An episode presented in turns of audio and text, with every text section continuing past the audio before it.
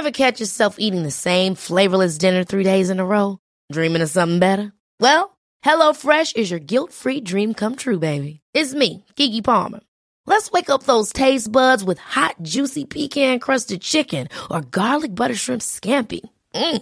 Hello Fresh. Stop dreaming of all the delicious possibilities and dig in at hello fresh dot com. Let's get this dinner party started.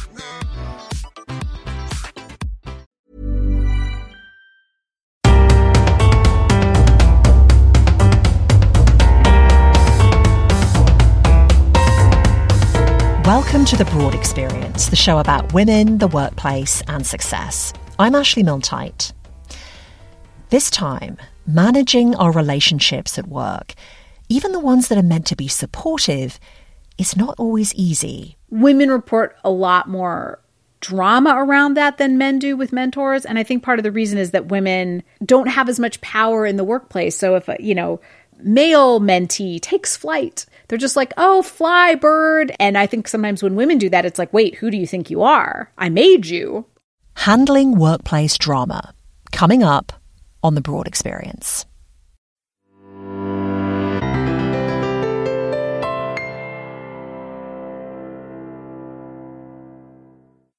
Stacey Vanek Smith is known to a lot of you. She's a longtime U S public radio reporter and host, and currently she co-hosts The Indicator from Planet Money. It's a daily show on business and the economy. She was one of my guests on an episode I did several years ago on confidence, in which she eloquently expressed how elusive that quality can be for women and why. She and I used to work together at the same company where we both had plenty of formative experiences. Since we last spoke for this show, I think I can safely say Stacey's confidence has increased. She's also written her first book. It's called Machiavelli for Women: Defend Your Worth, Grow Your Ambition, and Win the Workplace. I had to ask her, what does a sixteenth century Florentine statesman and author of the political treatise The Prince have to do with women in the twenty-first century workplace? And she said it's really to do with who he wrote the book about. So Machiavelli wrote The Prince as a sort of guide to power for Florence's rulers. And he notes there are two types of prince. Princes who inherit power, so their family's been doing it forever, they feel like they're born to the role. And princes who win power through conquest. So this latter type of prince is in power, but people around them are sceptical. They have all sorts of doubts about whether this person should really be doing the job. They're in a constant struggle to defend the territory they've won. It all reminded Stacey of a parallel situation five centuries in the future. I really actually used The Prince a lot. As a book, I must have read it through like a hundred times because his suggestions are really smart. And in a lot of cases, the advice was just so on point for the struggles that I had noticed and that research was showing that women experience in the workplace. And by the way, for all its pitfalls and parallels with the cutthroat world of sixteenth century Florence, Stacey loves the workplace. You make this great point at the beginning of the book, which is, you know, you acknowledge that the workplace can be full of unfairness and discrimination for women, much of which, you know, you yourself have experience of, but that it's also this incredible place for growth and, and self-development. Like, it's like the workplace is is, is meaty. Yes. Yes. Well, I think there are so many interesting things about work and its place, particularly in American life. I think work holds a very, very central place in American life. I think we define ourselves by our work, but work is also like a way to make money. It's independence. It's your own identity. Stacey has hit plenty of roadblocks in her career. She's been passed over for promotion, patronized, sexually harassed. She's also made lots of mistakes herself, and yet she says the workplace has added so much joy and meaning to her life. As she said in the last show we did together, she was an ambitious kid, and as an adult, she's loved building her career. One of the ways she's achieved that is through mentorship. We hear a lot about the importance of mentors and sponsors to women's careers, but we don't hear that much about how to manage those relationships or how to extricate ourselves if and when they go sour. Earlier in her career, Stacey found a mentor at work, a woman she really got along with, thought was a lot of fun, and this mentor took her under her wing. In fact, she became more of a sponsor, that is, someone who'll truly advocate for you at work. She really believed in me and championed me in very concrete ways. I think I owe her my first reporting job. And as they spent more and more time together, the difference in their ages and status shrank. They got really close. And Stacey says that was partly by design. I wanted to create a bond of friendship, hopefully because I also just liked this woman. But I think also in the back of my mind was like, oh, she can be helpful to me. So I want to have as close a relationship as possible, right? Because if you're friends with someone, then they do friendly favors for you, right? I didn't want to have boundaries. I wanted to have closeness. She says this tight relationship made her feel like she had more control over her career at a time when she was eager to go in a certain direction, and this mentor was there to help her. But later on, when Stacey started reporting directly to this woman, things changed. Stacey wanted to switch things up at work. She was keen to report more serious economic stories. Her mentor slash editor wanted her to work on lighter stuff. They clashed. The fact that I sort of had no boundaries with her really came back to bite me because we didn't have a professional relationship at that point. We sort of had a friendship, but the fact was she was my supervisor at that time. And so it became like a really difficult situation. I don't think it needed to be. And I didn't know how to handle it at all. And I think, you know, friendships with mentors can be tricky. I mean, she was my mentor for sure. But, you know, and I think I think this happens. Like a mentor can take you so far up to a point. And then she says, you need to go your own way. Have the confidence to follow your own path, even if that path diverges from the one your mentor thinks you should be taking. She says this parting of the ways can be more complicated for women with female mentors. Women report a lot more drama around that than men do with mentors. And I think part of the reason is that women don't have as much power in the workplace. So if, you know, male mentee takes flight, they're just like, oh, fly, bird. And I think sometimes when women do that, it's like, wait, who do you think you are? I made you. This is what happened in her case. And she's seen versions of her own situation play out with younger colleagues, women, but also a young man of color who had the same experience of being pushed back and told, you're good, but you need to stick to this area. Don't try that. You probably won't make it. I think you have to be so careful about who you listen to, about what's possible, where you sh- like what the best career move for you is. And I feel like red flags should go up if you've got a mentor saying like, oh, no, you should not go in this direction, go in that direction. If they're, if they're sort of maybe feeling inappropriate ownership over your career or if they start being discouraging, I feel like those are like little tells, not little, but they're tells. And I feel like that just that happens a lot. And maybe women and other marginalized workers are more affected because we may be relying more on mentors and sponsors and guides in a workplace where maybe we don't see a lot of people who look like us or feel like we need more help. She says the key is to try and wrap things up on a good note, which did not happen with her former mentor. She wishes things had ended differently. She advises people who feel stymied by a mentor relationship to seek support from others in your workplace. Ask them for feedback on your ideas about next steps, but not to badmouth the person you're having problems with. Goes without saying, that is not a good idea. Finally, though, or perhaps most importantly, start off with some boundaries in place. Don't get too close, because not having any can come back to haunt you.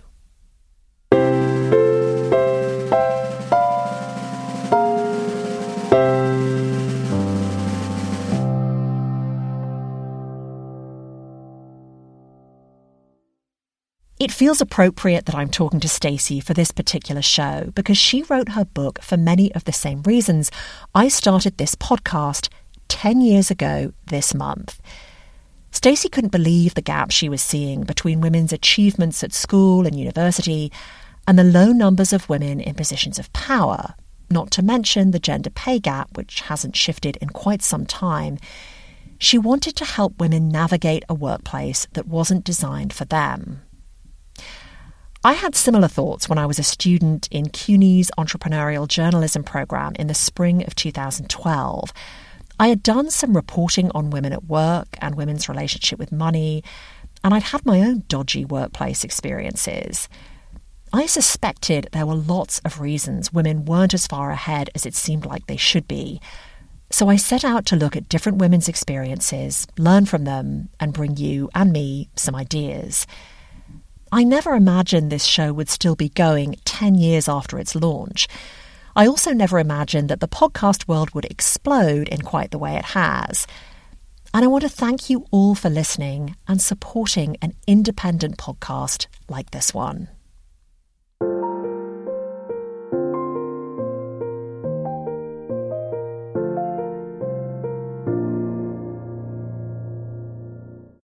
Jumping ahead, and I, I want to come back to some more personal stories because you've got lots of great stories in the book, but I I want to go to mothers for a minute because you say this yourself, but some of the advice in the book, which comes from really well-respected women in their fields, lots of academics, can seem pretty retro. Like I'm thinking about that chapter on mums and, you know, what you need to do when you get back from maternity leave to show that you're, you know, you're still engaged and you're on it, from kind of don't show off your baby pictures at the water cooler to basically work your butt off, even though you're probably absolutely exhausted. Well, the reason I raise it is that this type of advice is also very, it's against this other prevailing culture in the workplace, which is we should all be so authentic at work. It's really, it's the opposite of being authentic, right? Yes, yes. No, it's been, I think this has troubled people, many people who've read the book, is that some of the advice is frankly very cringy. And I felt that way writing it, as you can imagine. Uh, I did make a promise to myself in the beginning when I was writing this book, because you know, I mean, I, I started out being like, why is this pay gap persist? Why does this promotion gap persist? And I think, I think part of the reason is that women get bad advice. I feel like there are two kinds of advice, at least when I've looked for advice. I'm very into homework. So when I was looking for a promotion or looking for a raise, I would do a lot of research. And I feel like often advice for negotiating, for all that, is either just geared towards the everyman, and I mean every white man. Uh, and so it that will often backfire for women because it's just a, you're just in a different situation negotiating if you're a woman. Or it'll be kind of like, you go, girl. It's sort of like advice for the world as it should be. And the pledge that I made when I started the book was like, I will give the best advice I can give based on the research that I find.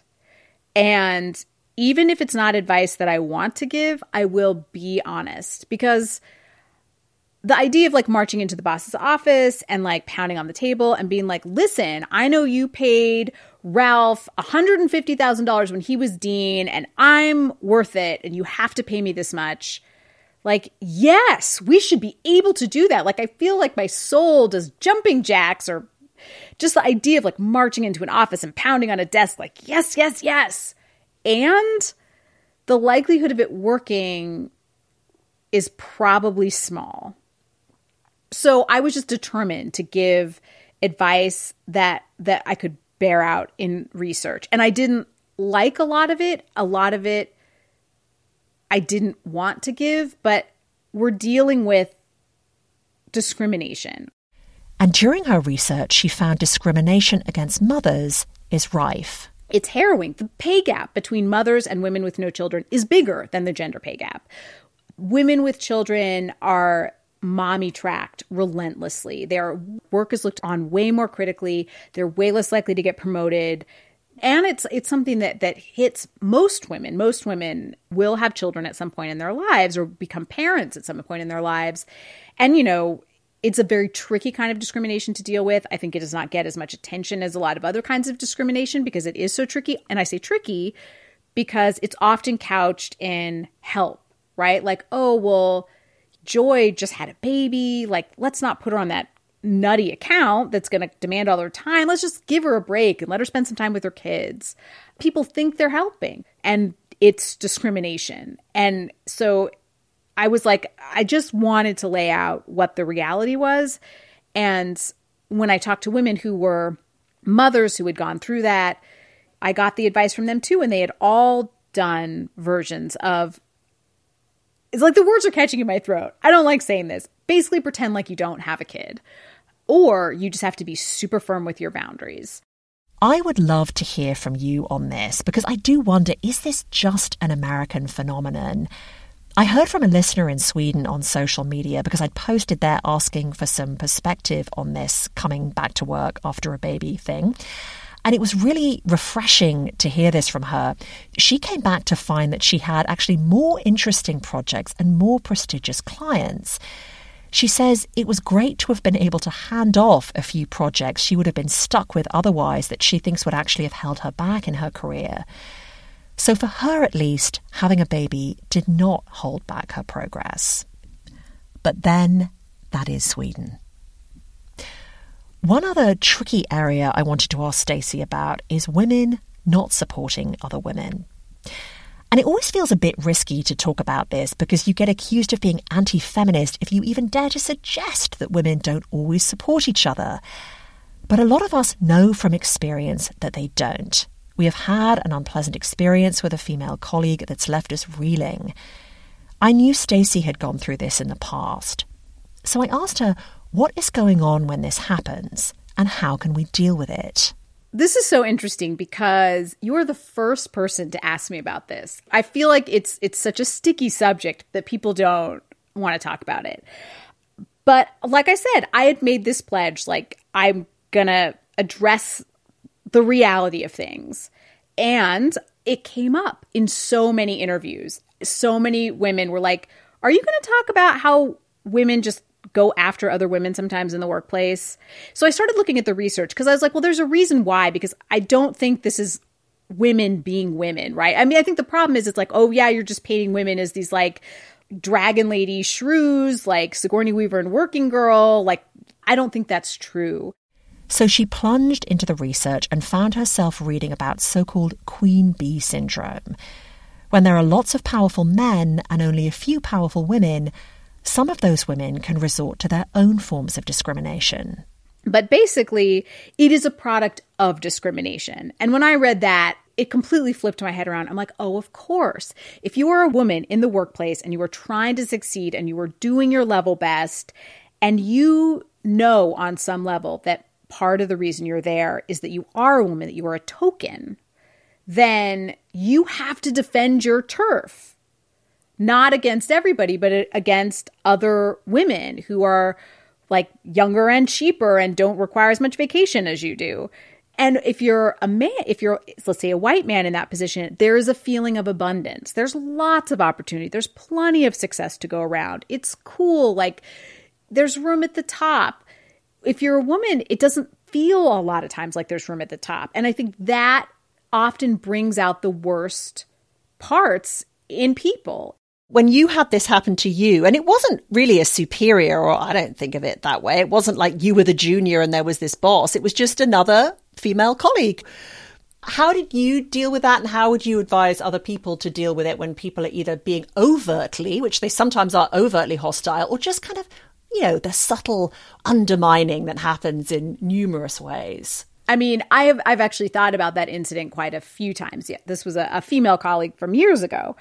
And at the time, I got super wrapped up in it. I was all consumed, very traumatized. Um, this woman would kind of lash out in certain ways and do things that were sort of very much crossing the line. Sometimes I would just call in sick. I felt so traumatized because I just like couldn't go into the office and deal with this person. I think if I had to like go back and give myself some advice, it would just be, this is not personal. This person has many dragons to slay. And so I think I would just try as much as possible to take emotion out of it, minimize contact. And I would tell myself to be more thoughtful, more strategic, less outraged. Yeah. And also in some of that chapter, you have situations where the suggestion is to actually ask a question of the person. You know, like if the person says something particularly mean or maybe sh- sort of tries to embarrass you in a meeting or something like that, you talk about almost, I would say, confronting the person. Um, well, not confronting, that's not the right way to put it, but asking them a very honest, open questions like, oh, uh, you know, why did you say that? Just stuff like that. Yes. It is a confrontation. You're totally right. But it is, and, and I think because a lot of a lot of toxic workmates, uh, especially especially towards women, but I think towards everybody experiences this, is bullying. And I think a lot of what happens is people feel like they can kind of get away with stuff. And so the more you stand up to the person, the better. And I think at least my You know, my I, in, idea I had in my head of, of confronting someone, standing up to them, is like lots of drama and like, you can never do this. Town ain't big enough for the both of us or whatever it is. This is a confrontation, but it's like, hey, you know, I noticed in the meeting you you said I, I talk too much, and I wanted to ask about that. Um, do you feel like I talk too much in meetings? That is a confrontation. It's addressing it in a sincere way. I think those sort of one-on-one real talk situations are at least a way to make a situation better. And I really wish I'd done that with this colleague. I think that would have been a way more effective way to deal with it, much easier on me as well as on her. She says the circumstances didn't bring out a great part of her either. She was obsessed with what was going on. She talked to everyone about it. It was a hard situation. I understand why I acted the way I did, but I think I had a lot more power and control over what was going on than I wanted to admit.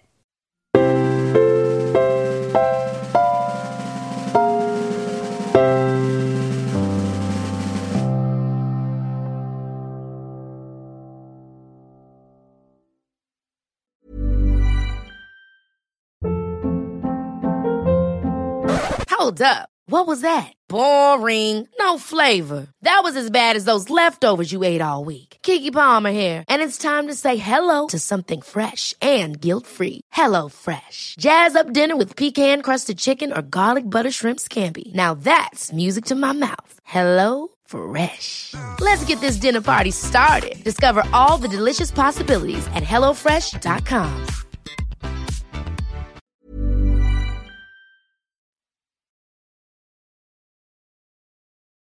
One thing we need if we're going to progress in the workplace is good, helpful feedback. Now, it is not always easy to give feedback as a manager, and it's not always easy to receive it, particularly if you are receiving a piece of negative information you weren't expecting. But at least if the feedback is constructive, you can learn from it and continue to grow. If it's not, it leaves you stuck. I had to laugh when I, I came across this part of the book. So I didn't realize that we had this much in common in the way we were treated at this particular workplace. So years ago, you write about, you know, you were trying to scale up actually from editor to a reporter, I think, at this point. And you were told by the boss that that wasn't possible because you lacked specialness. Did you also lack specialness, Ashley? Stacey, I lacked distinctiveness. I was told you're not distinctive enough. Oh, my God. I mean, I think what happens is that I think the fact that these weird things are getting expressed, like specialness and distinctiveness, I think it's because those things are hard to pin down. Everything that the feedback expert, it's the opposite of what the feedback experts tell you, which is feedback needs to be specific to be useful. Right. It wasn't like, Ashley, you're missing deadlines. Ashley, you don't have enough sources in your piece. You don't cover this enough or that enough or, you know, actual actionable items. That's the thing. And women actually in their feedback, their feedback often tends to be way more personal about personalities and things like that, and often way less actionable than the feedback that men get. And that is harmful on a couple of levels. First, it's just like psychologically devastating to hear that you're not special or distinctive. I mean, that's t- a terrible thing to hear. But also, what are we supposed to do with that information? You cannot say, well, I'm going to become more distinctive. And I can't say, well, I've got to be s- more special. Yeah, I mean, we can't anoint ourselves with these qualities. Yes, exactly. And, and, and like the best, I think the moment when that that came up in my head was when I was talking to this woman, Neha Narkede, who was an executive at LinkedIn and then went on to to start a, a unicorn startup that's worth more than a billion dollars, this company Confluent. Super brilliant, worked her way up in corporate and also founded a company. And what she said to me, she said she would run into this kind of thing all the time where people are like, I don't know, you just don't seem like a leader. I mean, basically they're trying to express like, I don't know, probably they're trying to express something that's not a fact, which is probably some kind of discrimination, right? I mean, the fact of the matter is I was very useful in the position I was in, and so were you. Exactly. And you did get what you wanted because you threatened to leave, or you said, I'm leaving to go freelance. And they were like, here's a job, which is fantastic. But, but you do have this chapter toward the end of the book, which is about, you know, going your own way, which I ended up doing. But it requires some fortitude to do that, and confidence that you'll be able to make it work and make enough money. And also, you know, a lot of women want to stay within an organization. That's, they're not comfortable being entrepreneurs. And I will say, as someone who's done this, what, one of the things I find really hard is that you're not you're not on the same trajectory that other people are. You can't really you can't really measure yourself by other people because you're not in an organization. And so you've lost all those markers that other people have in their careers. That is really interesting. But I, I think what you hit up against and what, what I hit up against, um, Neha Narkede, one of the things she said to me was that when she would be hitting up against a ceiling or asking for a promotion or asking for something and, and not getting it, she said, I would ask for of a list of concrete things that I could do. Be like, well, what would you need to see from me to hire me as a reporter? And get a list of things. And she said it had to be concrete things. And she said she would leave and she would go do all the things on the list. And then she'd come back and say like, look, I did all the things on the list. I've succeeded on your terms. It's time to promote me. And I asked her, well, what happens if they can't give you concrete things? Or if you come back and there's another long list? And she said, then you have to go, because then it's not a glass ceiling. It's probably a concrete ceiling. And she said, I think I'm quoting her, I'm just a big believer that there's something better out there for you. But I think that can be an incredibly hard leap. Like you said, it takes incredible courage. It took incredible courage for me, who is like in an incredibly privileged position. I, you know, I'm not in a ton of debt. I don't have family members counting on me for money. I had enormous privilege and freedom. And I think it took like all of the courage I had and then some to quit. Thanks to Stacey Vanek Smith for being my guest on this show. I will link you to more information about Stacey and Machiavelli for Women under this episode at the broad experience dot com. Stacey and I spent quite a bit of time talking about women's pay, but I'm saving that part of our conversation for a future show on money. And given that this is the tenth anniversary of the show, I'm going to thank my monthly supporters out loud. First names only, but you know who you are. Linda, Anne, Carrie, Mary, Megan, Branka, Diane, Victoria, Talia, and Edith. Some of you have been supporting this show for almost as long as it's existed. Thanks to you all for listening, whether it's been for a few months, a few years, or even ten. I'm Ashley Milne-Tight. See you next time.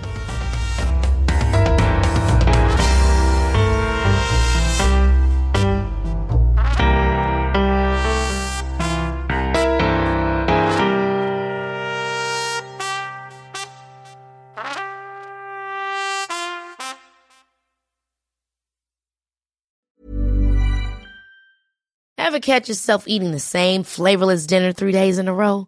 Dreaming of something better? Well, HelloFresh is your guilt-free dream come true, baby. It's me, Keke Palmer. Let's wake up those taste buds with hot, juicy pecan-crusted chicken or garlic butter shrimp scampi. Mm. Hello Fresh. Stop dreaming of all the delicious possibilities and dig in at hello fresh dot com. Let's get this dinner party started.